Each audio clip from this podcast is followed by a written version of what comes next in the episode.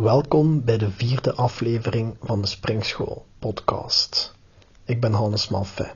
Ik ben een spring- en bewegingsexpert en mede-eigenaar van de Sterk Personal Training Studio.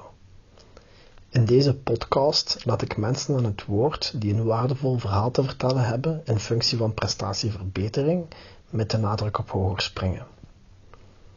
Vandaag ga ik in gesprek met Paul Venner. Paul is een performancecoach bij de Nederlandse Honk- en Softbalfederatie. Daarnaast is hij een succesvol ondernemer en uitvinder van Ultimate Instability, het bedrijf van de Aquabags, de Aquapals en de Hydrovest. Over het gebruik achter deze tools geeft Paul veel lezingen en workshops. En last but not least is hij samen met zijn vrouw oprichter van de stichting The Sustainable Athlete. Dag Paul. Hey. Um, eerst en vooral wil ik jou graag bedanken voor, uh, voor deze mooie dag vandaag in, uh, in Amsterdam. Uh, ik nam deel aan de Ultimate Instability Level drie workshop en die was weer heel leerrijk. Uh, dus daar wil ik jou heel graag voor bedanken. Ja, thanks. Uh, Leuk dat je deelnam ook. Uh. Ja, ja, dank u. Um, in de intro um, had ik het over uh, de, uh, de stichting die je samen met jouw uh, vrouw Sarai hebt opgericht. Dat is uh, de Sustainable Athlete. Kan je wat meer informatie geven over wat of wie is een Sustainable Athlete? Ja, zeker, zeker. Um, ja, allereerst um, zijn we de stichting begonnen uh, vanuit onze eigen achtergrond in de sport. En dat uh, waar we heel erg tegenaan liepen, was dat daar eigenlijk altijd heel weinig aandacht was en is voor duurzaamheid. Uh, en dat zowel uh, op individueel niveau, uh, uh, heel vaak gaat om presteren en dat moet nu en uh, ja, wat er dan... Uh, over een jaar is, dat zien we dan wel weer. Uh, uh, en ook uh, meer richting de omgeving, uh, dat op sportevents uh, continu maar wegwerp plastic gebruikt wordt of, of plastic flesjes.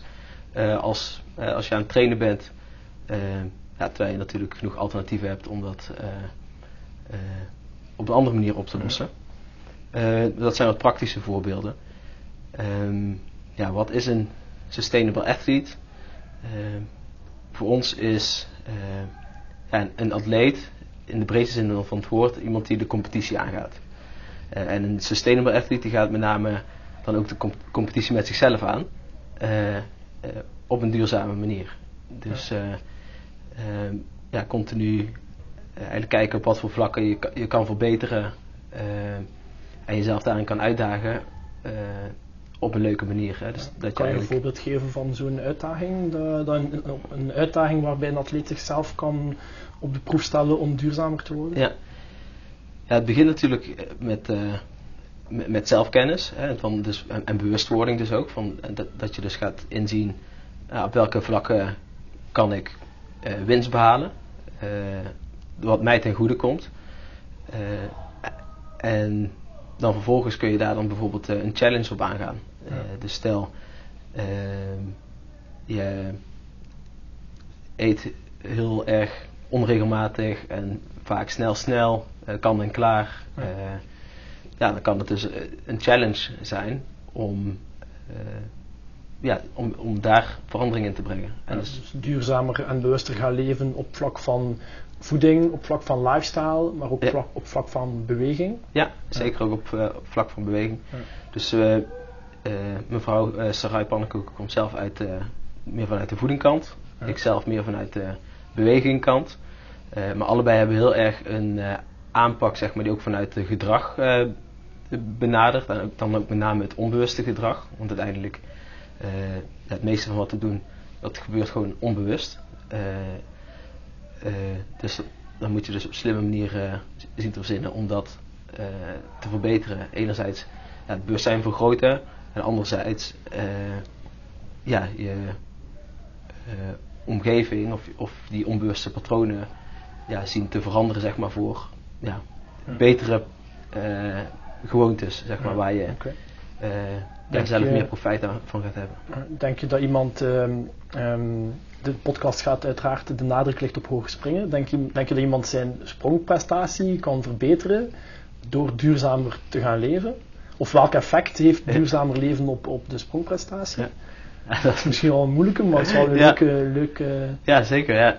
Het is uh, het ligt natuurlijk inderdaad helemaal, we hebben het vandaag natuurlijk over gehad, hè, context is king, dus ja. Het ligt natuurlijk aan het individu. Dus stel iemand uh, uh, gaat vijf kilo afvallen door duurzamer te leven, ja. Dan gaat hij natuurlijk ook hoger springen. Dat ja, vind ik al een heel mooi concreet voorbeeld. Uh, ja, ja. Uh, dus dat is al heel makkelijk. Als iemand, doordat hij duurzamer leeft, vaker het O V pakt, uh, openbaar vervoer, uh, en dus vaker de trap oprent uh, naar de trein, gaat hij waarschijnlijk ook uh, ja, dat is nog een heel mooi voorbeeld, hoger uh, springen. Ja. Uh, of, uh, als, als je dus, uh, ik gebruik heel vaak als voorbeeld ook, uh, bijvoorbeeld als je de neiging hebt om veel te snacken op bepaalde momenten en te weinig te bewegen door de dag heen, uh, om dan dus bijvoorbeeld een challenge aan te gaan met movement snacks. Ja. Uh, dus als je zeg maar ongezonde snacks vervangt voor movement snacks, ja. En je gaat bijvoorbeeld inderdaad elke keer als je een verhoging ziet, ga je daarop springen. Nee, nee. Uh, ja, dan ga je uiteindelijk ook hoger springen. Ja. Dus elke keer dat je honger hebt en eigenlijk wil grijpen naar iets om te eten, uh, moet je ergens een trigger creëren die ervoor zorgt dat in de plaats van dat je iets gaat eten, dat je um, tien keer uh, ergens op en af springt en dat je dat du- durende dag uh, doet en dat je op die manier je sprongkracht eigenlijk verbetert, ja. uh, ja. door, een, door een simpele gewoonte te integreren. Ja. Oké, okay, mooi. Um, even een uh, sprongetje maken van... Um, Wie, wie is jouw mentor? Heb je een mentor? Of heb je een mentor gehad? Of? Ja, ze- ja, zeker. Uh, um, iedereen die mij een beetje kent, die weet dat ook wel al. Uh, ik ben uh, eigenlijk toen ik ging st- studeren uh, voor uh, ja, in beweging, uh, veel les gekregen van uh, Frans Bos. Huh? Uh, hij is eigenlijk uh, sindsdien altijd wel een mentor gebleven op het inhoudelijke uh, vlak. En, uh, Ja, ik werk eigenlijk nog steeds altijd heel veel met hem samen, dus inmiddels uh, ja, werk ik ook heel veel samen. Dus ik, ik, ik uh, ondersteun hem bij cursussen, uh, en, uh, maar ook ja, meer consultancyopdrachten of ja. verschillende... Uh, ja, dat is een band die uh, gegroeid is doorheen ja. de jaren. Uh, ja. ja. ja. Okay. Uh, ik heb de boek van... Uh, Ik heb het boek van Frans bij, ik lees er regelmatig in. Um, een van mijn doelstellingen vandaag is een aantal basisbegrippen uit het boek um, een beetje te verduidelijken naar de luisteraars. Um, een, een begrip die dat mij heel hard integreert, uh, integreert zijn, um, is het woord transfer. Um, ik ga al concreet een voorbeeld geven. Um, uh, hoe groot is de transfer van een, van een loaded back squat naar sprongkracht? Kan je daar wat uitleg over geven? Ja, zeker, zeker. Uh, uiteindelijk, alles wat je doet, wil je natuurlijk kijken naar hoe gaat me dat helpen bij datgene waar ik het voor doe. Ja. Uh, en soms kunnen die effecten kunnen natuurlijk heel erg indirect zijn, dus helemaal niet zo één op één te vertalen. En soms uh, is het juist veel directer. Uh, met jouw voorbeeld specifiek, de squat, uh, is het natuurlijk zeker zo dat iemand die... Uh, meer gaat squatten en eigenlijk dat eerder nooit gedaan heeft, die gaat waarschijnlijk ook hoger springen. Zeker vanuit stand. Kijk, vanuit aanlopen is dat iets anders, dan krijg je weer andere bewegingspatronen, dus daar is ook weer een andere transfer voor nodig. Uh, maar zeker voor bijvoorbeeld een counter movement jump, ja, die gaat vooruit uh, op het moment dat iemand uh, in plaats van zestig kilo uh, negentig kilo kan squatten. Hoe oh, is de transfer dan van een squat naar een uh, eenbenige sprong met aanloop? Ja, die is veel minder, ja. uh, omdat het een totaal ander uh, coördinatief patroon is. Ja. En dan komen er uh, veel meer reflexen bij kijken. Uh, zoals de gekruiste extensie uh, re- reflex, waar we vandaag ook uh, flink aan gewerkt hebben. Ja. Um, en dan ja, land je dus veel meer eigenlijk met een gestrekt stijf been uh, ten opzichte van... Ja, een squat uit stilstand waar je alle tijd hebt en naar beneden kan zakken en dan eh, vol omhoog kan uh, springen. Dus zijn er bepaalde, als je het kan samenvatten, zijn er bepaalde voorwaarden die er moeten zijn om een goede transfer te hebben? Ja, zeker. Ja. Um, dus eigenlijk hoe, hoe beter specificiteit overeenkomt, hoe beter uh, transfer. Uh, en dat is eigenlijk ook gelijk uh, een soort van de spagaat uh, waar je natuurlijk in zit. En dat aan de ene kant wil je overload hebben om een trainingsprikkel te geven. Ja. Uh, en, maar aan de andere kant heb je ook specificiteit nodig dat die trainingsprikkel ook zin heeft.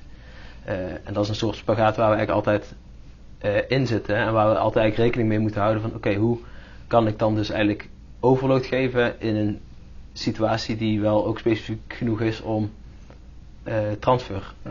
te geven. In de vorige workshop, in de level twee, had uh, Diederik het over de specificiteitsfilter. Um, ja. Is dat ook iets dat je gebruikt om uh, die transfer te, meetbaar te maken? Of?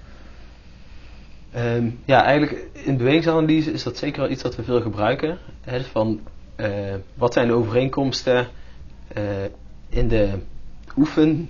Beweging ten opzichte van de doelbeweging. En dan kijk je op verschillende niveaus. En dus heeft, heeft dat een naam die...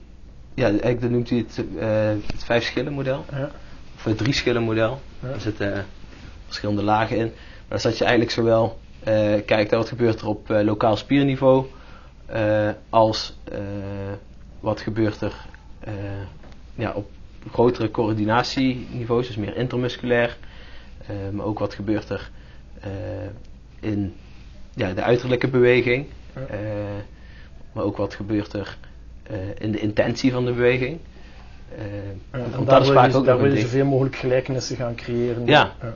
ja de, en dat is vaak natuurlijk, hè, je kan wel uh, iets doen wat er van de buitenkant heel erg hetzelfde uitziet. Dus je kan wel, uh, gaan, ik zeg vaak het voorbeeld van, je kan wel uh, gaan zwemmen op zo'n soort uh, paddle trainer, zeg maar, een soort ja. van roeiapparaat, maar dan voor zwemmen. Ja. Uh, maar dat gaat natuurlijk... Behalve het cardiovasculaire systeem gaat dat verder geen transfer geven op de manier van spiergebruik, op de sensoriek van de beweging, op hoe de, het water en het verschil in zwaartekracht uh, anders werkt uh, ten opzichte van op land. Ja, uh, uh, ja dus uh, dat gaat maar een geringe transfer geven. Ja. Dus voor een beginner misschien prima, maar een gevorderde kan het misschien zelfs wel averechts werken. Ja. Als we de, de eenbenige sprong vanuit de aanloop analyseren, dan, uh, dan moeten we op zoek gaan naar de attractors en de fluctuators. Um, kan je daar wat verduidelijkingen geven? Want denk iemand die dat voor de eerste keer hoort, die zoiets heeft van... Ja, ja zeker. Um, of als je dat leest in het boek van Frans, heb je in het begin had ik echt zoiets van wow, over wat... Uh, ja. Ja. Ja. ja, dus het gaat eigenlijk om uh, de dynamische systeemtheorie. En dat is eigenlijk het, uh, de wetenschappelijke theorie die... Uh, de werking en de coördinatie in complexe systemen uh, beschrijft. Uh, het is echt een wiskundig uh, model. Um, en daarin uh, vind je dat, dat je hebt bepaalde stabiele punten uh, in een complex uh, systeem. Uh, en dat zijn de attractors, dus die, die trekken aan daar. Neigt het systeem naartoe te gaan. En je hebt fluctuerende elementen die juist uh, meer variabel zijn en waar het systeem juist zich heel makkelijk op kan aanpassen aan wat nodig is vanuit de omgeving. En dus waardoor het adaptief is. En, en daardoor is een uh, ja, complex systeem, want eigenlijk elk levend organisme, elk uh, uh, ja, biologisch systeem is uh, in staat om Uh, ja, uh, ja, voor te kunnen bewegen, echt zijn ding te ja. kunnen doen. En wat zijn de attractors en de fluctuators als we over een uh, eenbenige sprong spreken? Uh, die, uh, vanuit aanloop, ja, dan ja. heb je dus bijvoorbeeld, uh, dus afhankelijk op verschillende uh, niveaus natuurlijk, hè. Je hebt op lokaal spierniveau uh, ja, bepaalde attractors, dus uh, de manier hoe uh, spieren rond het enkelgewricht uh, zich aanspannen. Ja. Rond de knie, rond het heupgewricht.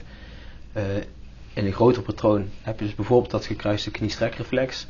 Uh, wat meer op uh, die lage ruggenmergniveau uh, een belangrijke rol speelt.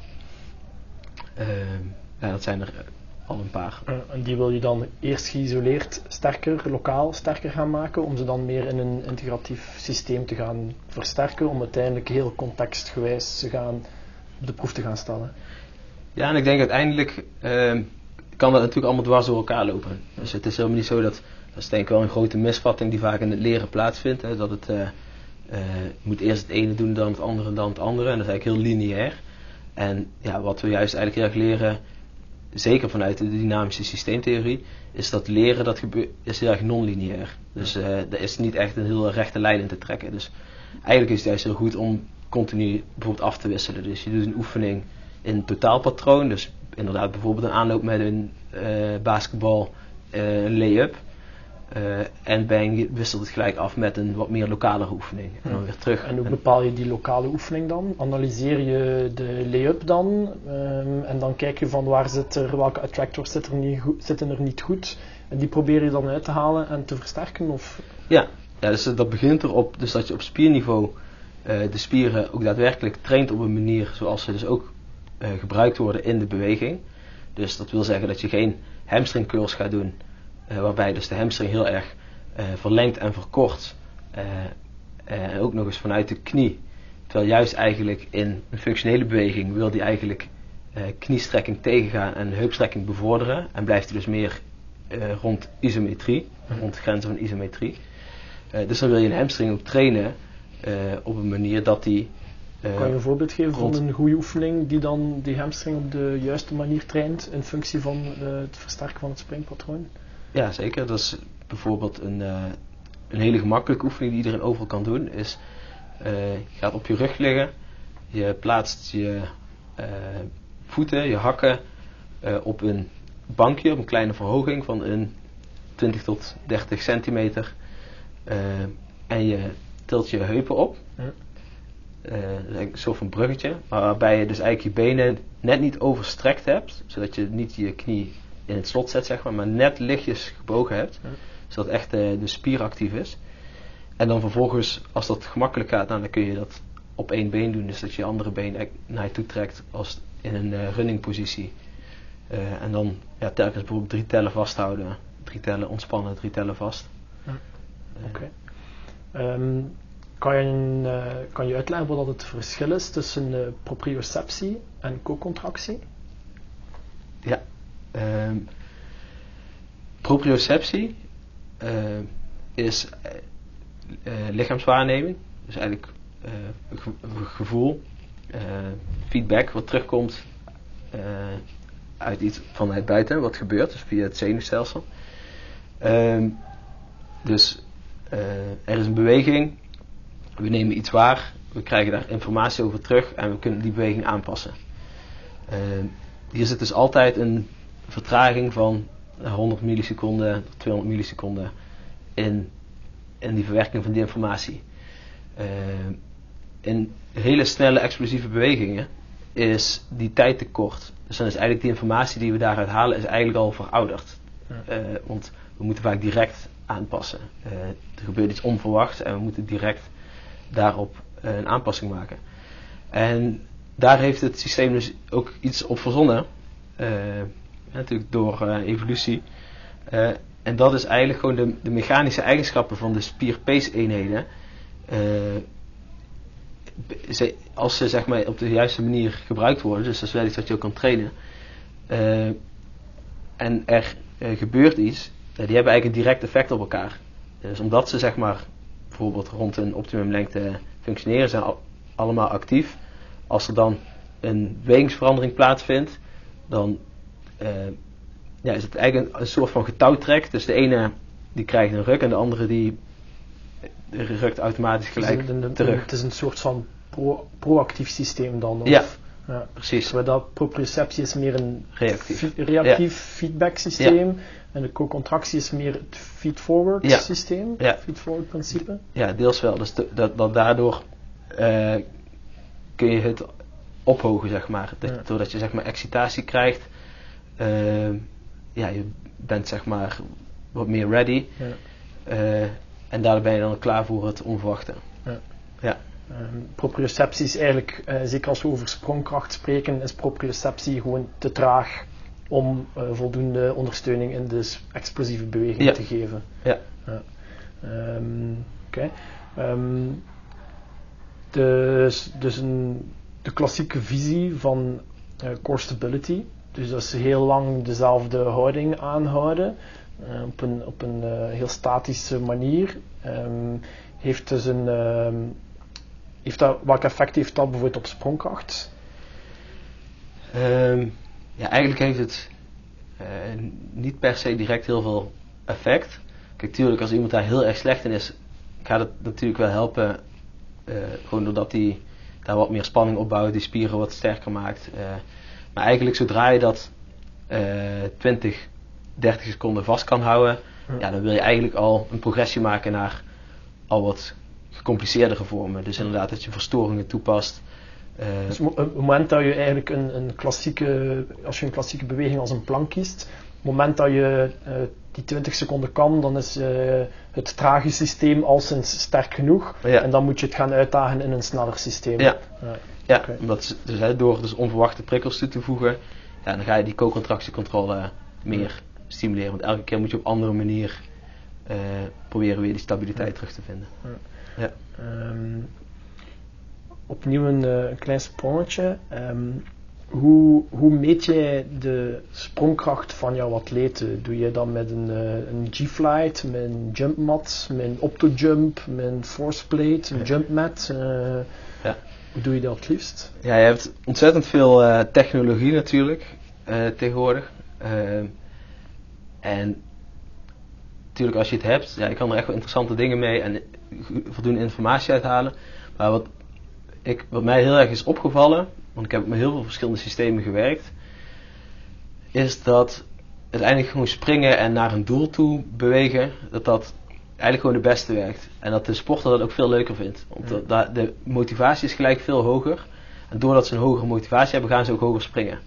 Terwijl zet je ze op een forceplate en je zet ze handen in de zij en je moet heel statisch en je moet zo hoog mogelijk proberen op te springen. Ja. En heel veel sporters, ja, die zien... niet wat, gelijk die terugkoppeling. Wat is dat tool dan? Dat is dan een, een andere manier van testen? Of? Ja, dus zoals, uh, ik weet niet hoe dat ding heet, maar uh, die we hier gebruiken. Uh, de latjes die je ja, tikken. die ja. moet wegtikken ja, inderdaad. Ja, ja. Uh, en dat kan zelfs heel oldschool uh, met uh, uh, kalk, magnesium op je handen en tegen een muur aan, uh, aan slaan. Ja. Uh, maar de taak dus, doelgerichter maken? Ja, zo verhoogt al de motivatie, omdat het gewoon heel duidelijk is waar je, wat, waar je het voor doet en waar je ja. naartoe gaat.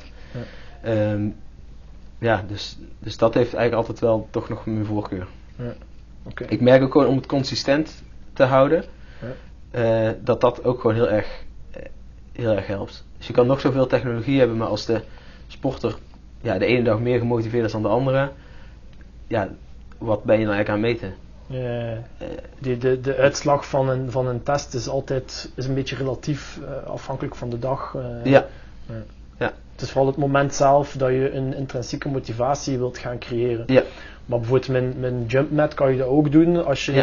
de resultaten van de sprong heel zichtbaar maakt voor ja. de atleet. Ja. Waardoor dat die zelf aan de slag kan gaan van nu heb ik zoveel kracht geproduceerd ja. en de volgende sprong wil ik meer kracht produceren. Ja, ja absoluut. Ja, het gaat vooral om het, het, uh, het doelgerichte ja. voor de atleet zelf, waardoor ja. dat de intrinsieke motivatie hoger ligt. Ja. Ja. Oké, okay, mooi.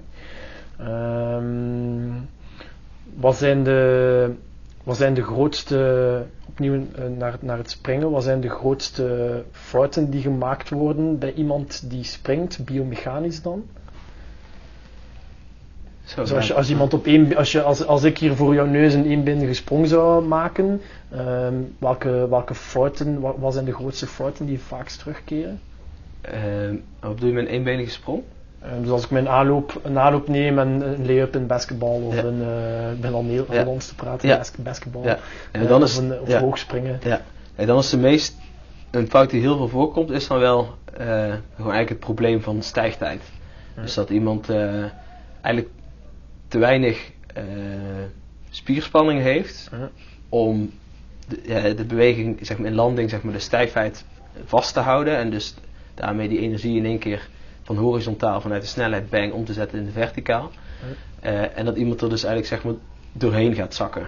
Ja. En dus heel erg, uh, heel erg veel bewegingen heeft naar landing, zeg maar doorzakken en dan en weer waar, terug omhoog. Waar zie je, waar zie je dat meest? Zijn er plaatsen waar dat je dat meest ziet? Ja, je ziet het vaak op de voorlaatste pas. Ja. Dus iemand gaat om dat extra te compenseren, want die wil er extra veel gebruik van gaan maken, dan bijvoorbeeld de laatste pas al ook al meer in weer en zelfs soms wat, al wat breder neerzetten. Ja. Uh, om de, de laatste pas te gaan maken, dus een bepaalde cadans, uh, zeg maar, daar kun je het echt in zien. En dan vergroten van beweging in die voorlaatste pas. Ja, uh, uh, ja met name dat al. Ja. En hoe ga, je, hoe ga je aan de slag met, met deze fouten? Dus als je ziet dat iemand die fout maakt, hoe ga je daar dan mee aan de slag als trainer? Ja, uh, ja dat is natuurlijk heel ja, persoonsafhankelijk. Dus dat eigenlijk gewoon echt uh, bekijken en, en dan... Uh, oefening aanpassen, uh, maar het zou heel goed kunnen helpen om bijvoorbeeld met verschillende ondergronden te werken, uh, verschillende aanloopvormen. Mm. Uh, Dus je, je past de, de omgeving en de, de taak aan, ja, zodanig dat de fout voor die persoon uh, ja. uitvergroot wordt of duidelijker wordt. Ja, ja. Precies. Ja. Oké. Okay. Um, dus um, als je die fout wilt, wilt uitvergroten, ga je die dan meer een, een interne cue geven of ga je die dan meer een, een externe cue geven? Nee, dus als je... wat, wat, werkt er, wat werkt er beter volgens jou? Ja, dus je wil eigenlijk zoveel mogelijk uh, uh, ja, doelgericht altijd uh, ja. de atleet van informatie voorzien. Dus het wegingssysteem heeft er helemaal niks aan om uh, ja, te zeggen van ja, je moet je knie meer strekken of je moet uh, uh, ja, je, je enkel uh, meer strekken. Ja, dat is een interne cue, dat, ja. je, dat je heel specifiek gaat gaan zeggen van ja. jouw lichaam doet dit en jouw lichaam moet meer dat gaan doen. Ja. Ja, ja, dus dat, dan ben je, ga je eigenlijk spookrijden op de snelweg, ja. als je dat gaat doen. Ja. Ja. Spookrijden op de snelweg. Ja. Ja. En um, zo'n externe cue, kan je daar nog, nog, wat, nog een aantal voorbeelden van geven? Um, hoeft niet per se met de sprong te zijn, maar hoe kan je ja. iemand uh, aan de hand van externe cues um, um, zijn, zijn, zijn fout doen inzien en zijn fout uitvergroten, zodat dat daar een leeraspect aan komt? Ja. Um. Hij kan het dus bijvoorbeeld uitvergroten uh, door stel iemand heeft uh, ja, geen actieve voetplaatsing, uh-huh. uh, zoals Frans dat noemt, de voetplaatsing van bovenaf, uh, maar meer passief en uh, schuift erin. Nou, als dan de ondergrond instabieler wordt of bijvoorbeeld gladder wordt of whatever, dan, uh, dan wordt dat extra uitvergroot. Maar bijvoorbeeld ook in de, als, je, als je in het zand... bijvoorbeeld dat dan uh, zou doen. Uh, dus op het moment dat iemand dan die voet passief neerzet, dan glijdt die dat been nog eens extra door. Ja. Zodat iemand dus bewust wordt van oh shit, dit, gaat, dit is niet goed. Uh, dus waardoor iemand uh, ja, die voet strakker en actiever moet gaan neerzetten. Ja. Uh, ja. Dus dat is al een, een voorbeeld van hoe dat, je die, hoe dat die fout dan uitvergroot wordt. Bijvoorbeeld uh, in de plaats met de schoenen aan, met de schoenen uit, maar wel met de kousen aan, waardoor dat... de, de, ja, de ja, ondergrond veel gladder ja. wordt en dat de, de feedback ja. veel groter wordt. Ja. Ja. Dat zou kunnen, en dat is als natuurlijk een beetje trial and error. Kijk, in het algemeen is dat natuurlijk ook wel een van de redenen waarom dat ik uh, zeg maar de Aquabags uitgevonden heb en daarmee aan de slag ben gegaan ja. uh, met, uh, ja, met het toepassen van, uh, ja, van uh, het water, omdat dat ook automatisch fout uitvergroot is. Dus met een ja. wat simpelere krachtoefening. Uh, als je doorzakt en je gaat, beweegt te veel naar één kant toe, ja, dan gaat al het water uh, gaat er achteraan. Uh, dus waardoor je in één keer veel duidelijker terugkrijgt van oh shit, uh, ik beweeg veel te veel naar één kant toe. Dus ja. ik, dan ga je vanzelf al corrigeren. Dan hoef ik geen coach te vertellen van uh, je moet je, je hand verder uitduwen ofzo. Ja. Want we trainen direct... de dag van vandaag, de, als je de meeste trainers bezig ziet, zeker in de, in de gym, trainen we op een heel voorspelbare manier. Ja. En het, het doel van de Aquabag is, is dan meer het onvoorspelbare gaan triggeren uh, als je in een, een gym setting, maar ook in uh, een andere setting zit. Ja, ja, dat is zeker een van de, van de dingen. Ja, dat, uh, uh, hè, dat eigenlijk juist in real life uh, zijn het de onvoorspelbare dingen uh, uh, die voor problemen zorgen. Ja. Of waar het uh, cruciaal is of waar het om gaat. Waar het dus ook vaak misgaat. Uh, en uiteindelijk weet je, is uh, alles wat we doen, het, het leven is uiteindelijk fundamenteel onvoorspelbaar. Uh, ook al willen we natuurlijk heel graag overal controle ophouden. Uh, maar dus juist zeg maar door meer te trainen op een manier waarin je dus inderdaad vaker die oplossingen moet zoeken en geconfronteerd wordt met uh, onverwachte dingen en onvoorspelbare uh, elementen. En dus ook uh, onvoorspelbare krachten, dus door dat water. Uh, ja, train je dat aanpassingsvermogen. Ja. En train je dus ook dat, dat uh, uh, co-contractiesysteem ja. beter. Eigenlijk wil je als, eigenlijk wil je als trainer um, problemen creëren voor jouw atleet die, hij dan, die die persoon dan vervolgens moet, uh, moet gaan oplossen. Ja, precies. Ja. Ik ben eigenlijk gewoon aan het puzzelen. Puzzelen ja. met, uh, met de bewegingspatronen van, uh, ja. van de atleet. En de Aquabag ja. is daar een ideale tool voor, ja. omdat het water ongelooflijk onvoorspelbaar is, onstabiel ja. is, een heel groot probleem creëert. Zeker naar stabiliteit. En stabiliteit ja. in de enkel en in de heup ja. is bij een sprong heel belangrijk. Ja.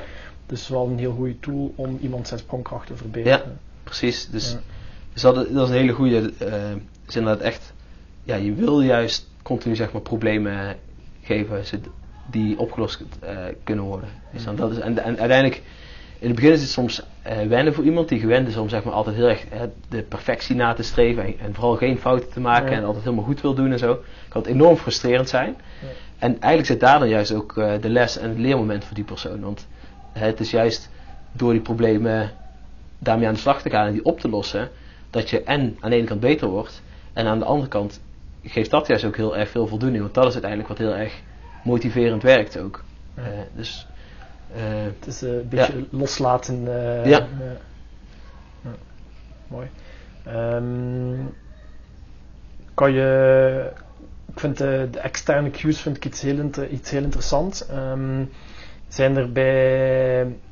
Bijvoorbeeld de hip-lock is een, een, een oefening die heel interessant is, vind ik. Um, hoe kan je bij zo'n hip-lock... Um, ik ga de, de hip-lock ook als voorbeeldoefening gebruiken van deze podcast. Um, hoe kan je bij een hip-lock uh, de fouten gaan uitvergroten? Um, waar kijk je dan naar? Hoe ga je dan te werk om die fouten uit te vergroten? Um, nou, als je... Ik wil, ik, voor mij, ik, ja. ik, ik, een van de dingen die ik graag wil bereiken met deze podcast is dat, dat het voor mensen heel duidelijk is hoe dan ze fouten kunnen uitvergroten. En die hip-lock lijkt me een heel interessante oefening om hoger te kunnen springen. Dus hoe ja. kunnen we daar um, strategieën ja. fouten gaan uitvergroten? Ja. Bijvoorbeeld de aquabag. Ja. Um, ja, dus als je de hip-lock nou begint, eerst eens kijken van nou, hoe... hoe beweegt iemand gewoon in de range. Hè? Dus inderdaad, hè? Dus hoe is die hele heupmobiliteit? Dus ja. bijvoorbeeld juist relatief gemakkelijk, heel eenvoudig, kan iedereen overal doen. Gewoon thuis tegen de muur gaan staan, eh, voeten ver weg. Ik in een stevige plank, handen ho- hoog tegen de muur zetten. Eh, ze maar lang maken. Eh, en dan over eh, een, een stoel bewegen met je been. Ja. Eh, bijvoorbeeld. Hè? Eh, dus hoe is dat? Nou, dan kun je ook als eh, trainer-coach kun je daar al veel informatie uit halen. Van oké, okay, hoe zit eigenlijk die hele... Uh, strek- en uh, flexieketen. Um, en dan uiteindelijk, ja, in training wil je dat gewoon inderdaad steeds meer onder druk gaan zetten. Dus als je in eerste instantie uh, gewoon loopt en eigenlijk, eigenlijk ja, de hip-lock walks. En elke keer als je loopt, uh, stoot je uh, met je hand zeg maar bij je standbeen uh, de lucht in. Dus uh, zo punches, hip-lock punches. Uh, dan versterk je eigenlijk die strekketen, okay. doordat je die stoot geeft. Uh, dus dan, ja, dan versterk je dat patroon.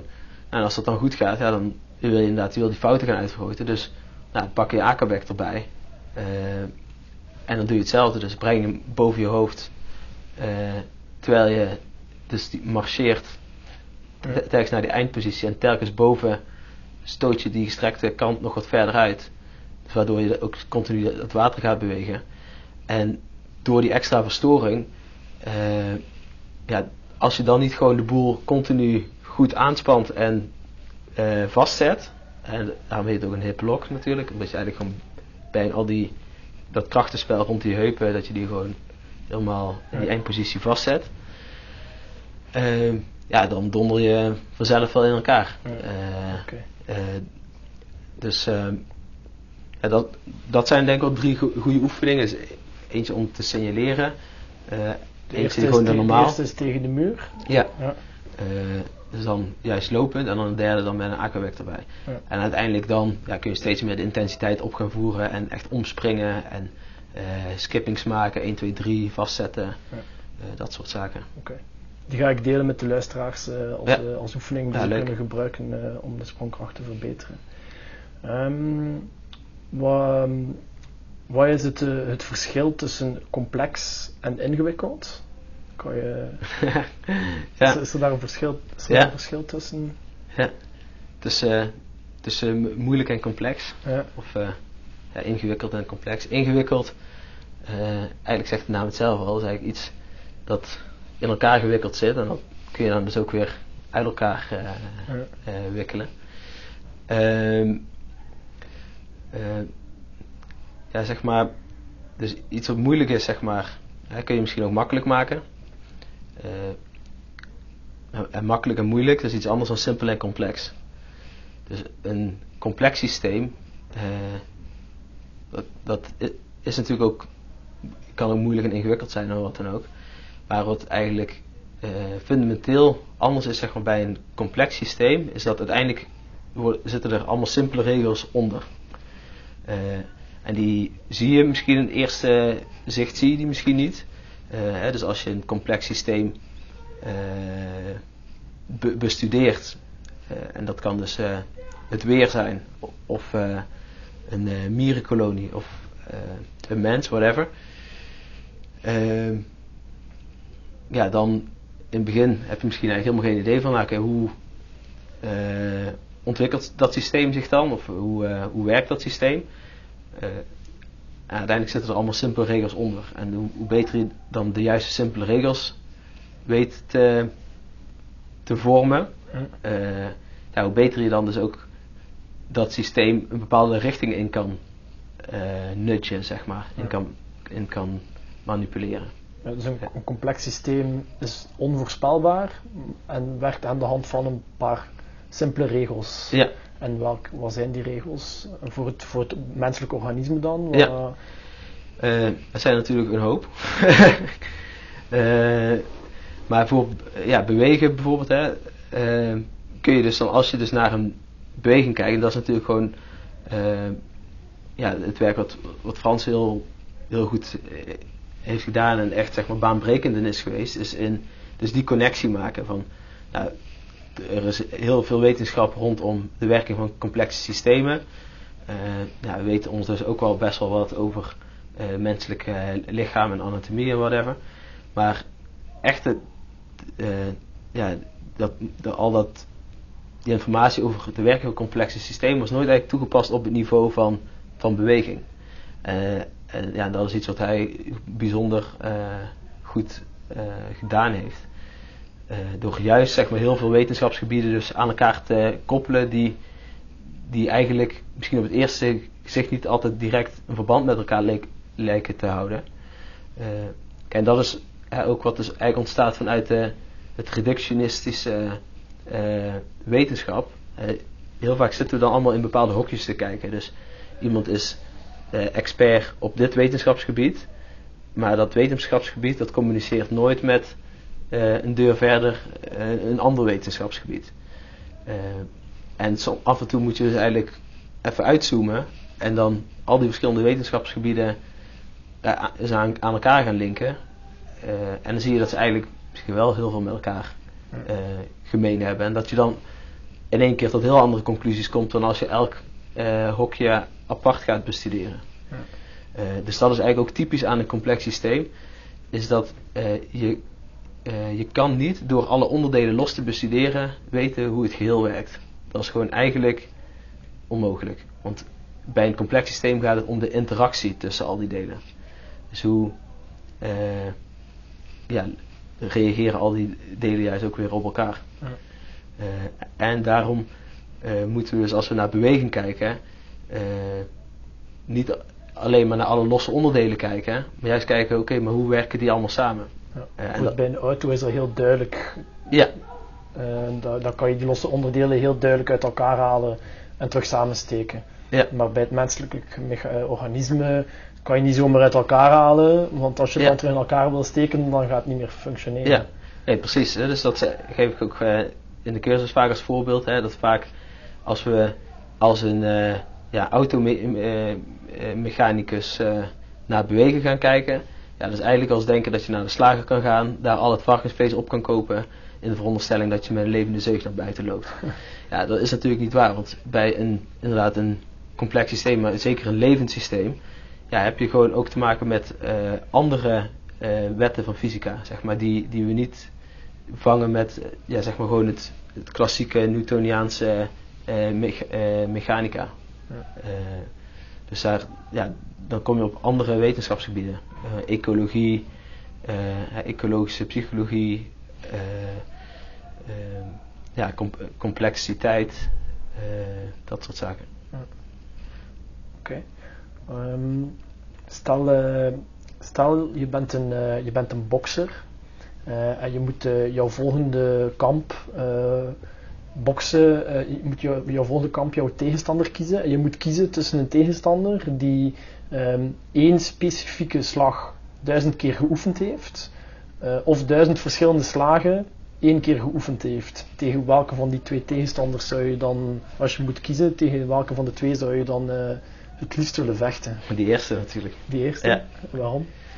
Ja, als je weet welke dat hij geoefend heeft, uh, dan is het natuurlijk heel makkelijk om, uh, om dat te omzeilen. Ja. Uh, er zijn natuurlijk ook heel veel studies hè, die dat laten zien. Uh, de, juist ook in basketbal bijvoorbeeld, hè, een studie dat één groep die uh, doet uh, shots, uh, target practice, uh, dus op de ring, uh, vanaf een specifieke afstand. Uh, de andere groep die doet het juist op allerlei afstanden eromheen, dus uh, twintig centimeter ervoor, twintig centimeter verderop, maar nooit op de specifieke afstand. En vervolgens uh, worden ze getest, uh, allebei weer vanaf die specifieke afstand. En degene die nooit vanaf die afstand uh, geoefend heeft, maar wel juist op heel veel er, eromheen, uh, die scoort beter dan degene die alleen maar op die specifieke afstand heeft geoefend. Ja. Uh, Ja, dus dat verklaart, verklaart eigenlijk alles. Omdat het, en hoe komt dat? Want... Ja, omdat diegene die op al die verschillende... We leren uh, veel meer uh, van uh, de verschillen. Uh, en, en daarop aanpassen. Daar, daarmee haal, krijgen we veel meer informatie uit de, de oefening. Dan telkens maar hetzelfde doen. Uh, dus degene die telkens hetzelfde heeft gedaan, die heeft eigenlijk minder informatie vergaard. Dan degene die uh, juist telkens vanaf andere afstanden geoefend heeft. Want elke worp heeft die andere informatie vergaard. Eh, waardoor zijn leren dus gewoon meer gestimuleerd is. En hoeveel keer shot je dan... Is er een, is, kan je daar een aantal op plakken van... Oké, okay, je hebt nu zoveel keer van die plek geshot. Het is tijd om naar een andere plek te gaan. Um, nee, ik weet niet wat in dit onderzoek gebruikt is. Maar in de regel in training kun je natuurlijk gewoon heel erg goed kijken naar de succesrate. Uh, Het, dus als iemand honderd keer mi- of honderd procent mist, ja, dan is het natuurlijk te moeilijk. Ja. En als iemand honderd procent uh, raakt, dan is het veel te makkelijk.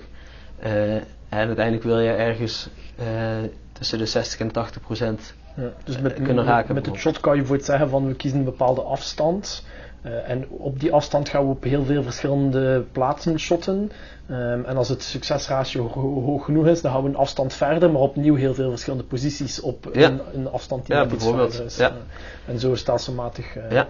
En, en eigenlijk net als het differentieel leren kun je natuurlijk ook zeggen van ja, oké, okay, ga telkens in een andere positie staan uh, als, je dat, als je dat shot neemt. Ja. Dus in plaats van hè, dat je zogenaamd één uh, perfecte techniek gaat trainen, dat je juist gewoon daar ook heel veel mee gaat differentiëren. Ja. Uh, nou, misschien kun je een, een Hydrovest omdoen zodat je nog wat extra ruis krijgt uh, ja. terwijl je je shot maakt. Uh, ja. Wat bedoel dat je we afwisselen. Wat doe je met ruis? Uh, ja, ruis is eigenlijk een verstoring. Ja. Uh, dus we kennen allemaal ruis natuurlijk van uh, als de tv het niet goed doet. Uh, uh, maar eigenlijk heb, ja, heb, heb je op alle niveaus in het beweegsysteem vindt ook ruis plaats. Ja. En uh, ja, door extra ruis toe te voegen, uh, dus extra verstoring toe te voegen, uh, ja, geef je daarmee ook zeg maar een extra uitdaging. Ja. Ja. Oké. Okay. Um, is een, uh, is een uh, kwantitatieve overload, dus dat wil zeggen um, altijd maar meer herhalingen en altijd maar meer gewicht. Um, Is dat essentieel in functie van uh, prestatieverbetering? Uh, nee, dat is niet essentieel.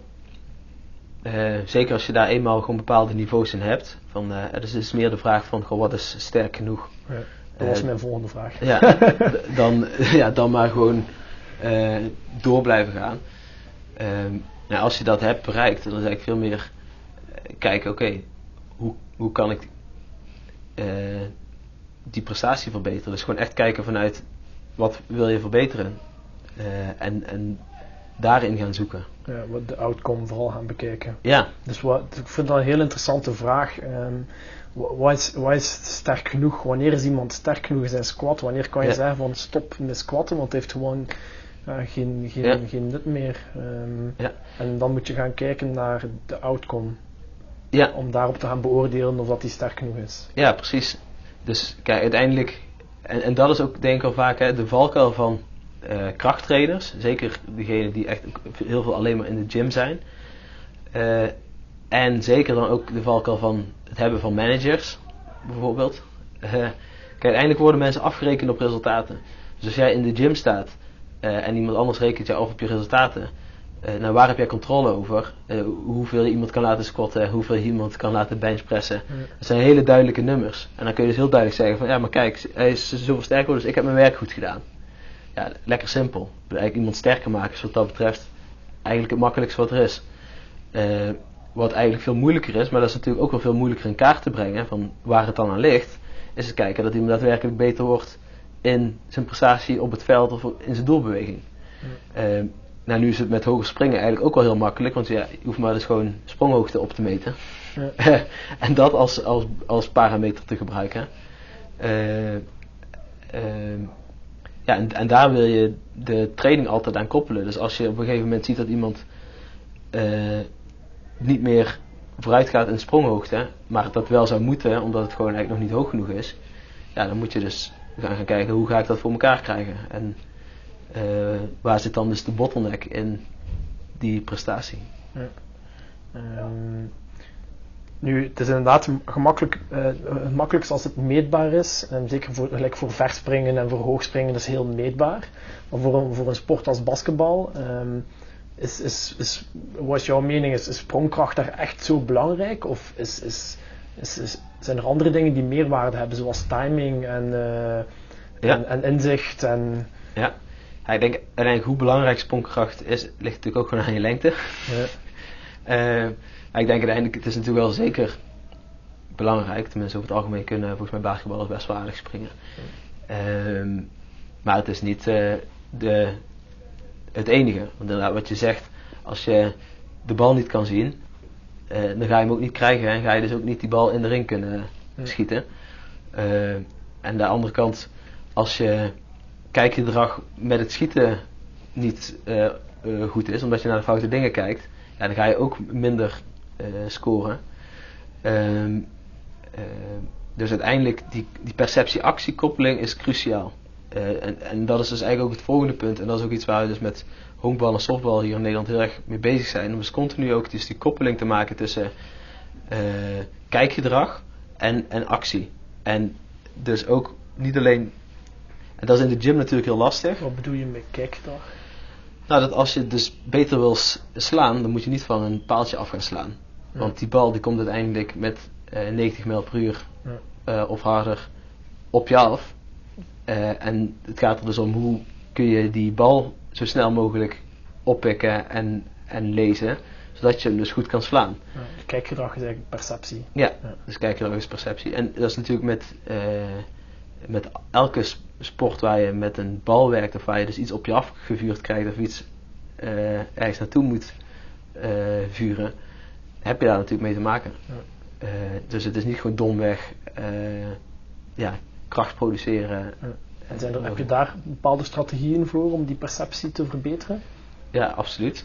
Uh, dus met name, en daarom is, daar is dan die context dus ook zo belangrijk in. Dus je gaat perceptie, uh, ga je niet verbeteren door maar uh, voor een bord te gaan staan en allemaal uh, lichtjes te gaan kijken en die gaan uit te, uit te tikken. Ja, ja uh, wat natuurlijk soms wel heel populair is, omdat het heel fancy kan zijn. Uh, Maar de perceptie is ook heel erg contextgebonden. Dus wat wij bijvoorbeeld heel erg doen is... Uh, we hebben allerlei verschillende kleuren ballen. En verschillende patronen op, op een bal. Waardoor je uh, de draaiing net wat anders waarneemt. Verschillende groottes. Uh, en als we dan dus die bal aangooien voor de slagman... dan gooi je niet telkens heel voorspelbaar hetzelfde aan... maar telkens andere snelheden, andere uh, effecten op de bal. Uh, dus waardoor je gewoon veel beter... leert inschatten uh, hoe dat die bal reageert. Die leert eigenlijk veel meer over dat gedrag van die bal. Dus eigenlijk zoveel mogelijk in de context ja, kleine dingen gaan... Kleine variaties. Kleine ja. variaties gaan, gaan doorvoeren, ja. waardoor die perceptie continu, misschien zelf onbewust, ja. een keer bewust, een keer onbewust, uh, ja. zich, zich, moet, uh, zich moet gaan aanpassen. Ja. En met name onbewust zijn, want het gaat zo snel, dat kun je bewust niet waarnemen. Ja. En we gaan... Uh, we, We doen ook heel veel met uh, eye-tracker, dus we kijken ook gewoon naar waar zit iemand zijn centrale visie. Uh, dus dan heb je een bril op met uh, camera's uh, die naar het, het pupil kijken. Uh, daar dat wordt gekoppeld aan een camera naar voren. En dan zie je waar, met eigenlijk een rood puntje, waar dat iemand naar kijkt. Ja. Dat is een centrale visie. Uh, en op basis daarvan kun je dus de kijkstrategie uh, gaan trainen. Uh, omdat je dan bijvoorbeeld ziet dat iemand gewoon eigenlijk geen optimale kijkstrategie heeft. Ja. Uh, en dan en laat je hem dan ook weer zelf die beel- beelden zien om de intrinsieke motivatie te gaan... Uh, of is dat... Ja, dat kun je soms wel eens doen. Gewoon om het even uh, uh, te, uh, te laten zien. En dat ze ook zien van, uh, dat je daarmee bezig bent. En dat kun je zeker wel een keer bespreken. Um, maar eigenlijk veel belangrijker is om dat gewoon onbewust ook juist te trainen. Ja. Want uiteindelijk zijn dit allemaal zaken, je wilt dat dat gewoon onbewust gewoon verbetert. Uh, ja. Want je kan daar niet over gaan zitten nadenken van, ja, ik, het gaat allemaal veel te snel. Ja. Uh, en daar heb je zeker hè, onder stress, uh, in competitie heb je daar helemaal geen aandacht en geen capaciteit voor. Ja. Um, ik weet dat je, ik heb al wat podcasts van jou beluisterd. Uh, um, ik weet dat je graag boeken leest. Um, De twee boeken van de vorige podcast waren uh, die van Jan Rotmans, uh, De Oventeling, ja. Ja. En de andere was... Ah, die ontgaat me even. Um, maar die wil ik dus niet ja. horen. Ja. Um, is er een, is er een uh, bepaalde... Uh, is er een specifieke boek die je uh, springcoaches of uh, echt trainers zou gaan aanraden? Ja. Um, kijk, op springen. Ja, natuurlijk. Het hoeft, het hoeft niet ja. per se een, een heel wetenschappelijk boek te zijn, ja. maar wel een boek waar dan van, dat je zo hebt van ja, um, daar staan heel veel uh, inzichten in die een, uh, een trainer of een, een atleet op een positieve manier kunnen beïnvloeden, waardoor dat ook de sprongkracht ja. een boost krijgt. Ja. Uh, nou, ik denk dat uiteraard gewoon Frans Bos uh, zijn boeken, ja. dus uh, ook hardlopen. Ja. Ja, want eigenlijk uh, ja, springen en hardlopen is... heeft zoveel overeenkomsten dat uh, ja, ze laat je vooral niet afschrikken door de, omdat het boek hardlopen heet. Ja. Ook als springcoach uh, is dat ontzettend, ontzettend waardevol.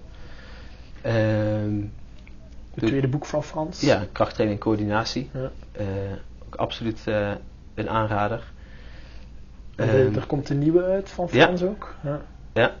Dus uh, Anatomy of Agility, komt het eind van dit jaar uh, uit als het goed is. Ja. Ik vind het een heel uh, interessant woord ook, agility. Um, waar dat er heel veel misopvattingen over zijn ook. Wat, kan jij ja. kort samenvatten wat dat agility voor jou betekent? Ja, en de letterlijke betekenis is natuurlijk gewoon uh, behendigheid. Ja. Uh, ja, eigenlijk is dat, uh, ja. is dat natuurlijk ook wel. Ja. Nou, volgens mij kan het natuurlijk helemaal inderdaad onderverdelen en uh, allerlei namen aangeven en kapot uh, analyseren. Maar voor mij is, is dat het gewoon wendbaarheid, ja. uh, wendbaarheid, behendigheid. Uh, en dat is natuurlijk iets wat je in de meeste sporten wel redelijk uh, belangrijk is. Zeker in een sport als, uh, als basketbal. Ja. Um, um, nog een vraag die ik heel graag wil stellen is, um, het is, uh, het is even iets anders. Um, hoe ver zitten wij als mens uh, in deze westerse maatschappij, hoe ver zitten wij af van onze, onze werkelijke natuur? We zitten hier al een hele dag binnen, ja. met kunstmatig licht. En ja. ja, absoluut. Uh, dat is natuurlijk denk ik een van de grootste problemen. Ik bedoel, uh, we gaan niet voor niks tegenwoordig meer mensen dood aan overgewicht dan aan honger. Ja. Uh, en we noemen het uh, allemaal welvaartsziektes. Wat eigenlijk natuurlijk ook uh, een uh, contradictie in zichzelf is. Uh, welvaart, wat eigenlijk dus betekent, je vaart er wel bij. Dus het gaat goed met je. Ja. En ziekte. Ja, dat klopt natuurlijk voor gemeten. Maar het tegenovergestelde is aan het gebeuren. Ja, ja. Uh, dus inderdaad, ik denk dat eigenlijk alle problemen waar we hier uh, in het Westen mee te maken hebben, ja, die komen gewoon omdat we niet meer in lijn zijn met onze biologie waar we eigenlijk in vier komma drie biljoen jaar evolutie uh, naartoe geëvolueerd zijn. Ja. Uh, en ja, wat de veranderingen die nu uh, gebeuren. Uh, ja, dat is relatief natuurlijk een, een, een flinter, een, een split second zeg maar op, op die hele evolutie. Dus dat, daar uh, uh, ja, ondervinden we met z'n allen heel erg veel last van. Ja. Ja. Ja. En uh, ik vind het ook altijd wel moeilijk hoor. En ik heb dat misschien in een andere podcast ook wel eens aangegeven. Van, hè, dus uiteindelijk, ja, wat kun je als beweegprofessional uh, eigenlijk doen als je iemand een, een half uurtje in de week bij wijze van spreken ziet of, of whatever. Uh, of wat heeft ja, een paar keer trainen in de week eigenlijk voor zin als je inderdaad de hele dag door alleen maar in de stoel zit, in de auto zit, achter een scherm, kunstlicht, uh, continu stressprikkels waar we ook niet op uh, uh, gemaakt zijn. Uh, dus ik denk dat het daarin ook heel belangrijk is om daar gewoon echt bewust van te zijn van uh, ja, hoe, in, hoe die omgeving voor ons eigenlijk is. Zodat je uh, in ieder geval zoveel mogelijk, als het kan, zeg maar, die omgeving voor jezelf kan veranderen. En al is het doordat je gewoon één keer in de week even naar het bos gaat of uh, naar zee of uh, uh, dagelijks even uh, mediteert of uh, dagelijks uh, je slaaphygiëne verbetert. Dus dat je niet een uur van tevoren, uh, voordat je slaapt of twee uur, weer op je telefoon zit, uh, maar gewoon uh, daar, zeg maar, bewust mee omgaat. Uh, En dat soort kleine stapjes, dat je daar wel mee aan de slag gaat. Ik denk dat daar uiteindelijk uh, ja, de meeste problemen en ziektes wel uh, ja, een grote invloed, dat het daar een grote invloed op heeft. Ja. Oké. Okay. Um, heb je een, uh, een levensmotto, een, een quote die hier uh, voor jou bovenuit steekt, die blijft hangen, waar dat je op terugvalt? Uh, nou, ik heb er heel veel, maar eentje die me nu wel te binnen schiet ook is, uh, ja, uh, yeah, if it doesn't challenge you, it doesn't change you. He, of uh, ja, elk probleem is eigenlijk ook een oplossing. Uh, en als je zo naar problemen gaat kijken, dan wordt het leven ook in één keer een stuk aangenamer. Omdat je uh, dan de, dus de oplossing ervoor kan gaan zoeken. Ja. In plaats van te blijven hangen in het feit dat je een probleem hebt. Oké, okay, mooi. Dank u wel. Uh, ja. Bedankt voor jouw tijd. Bedankt voor deze mooie dag en uh, bedankt voor uh, ja, jouw mooie woorden. Merci. Ja, graag gedaan, was heel leuk om te doen. Thanks.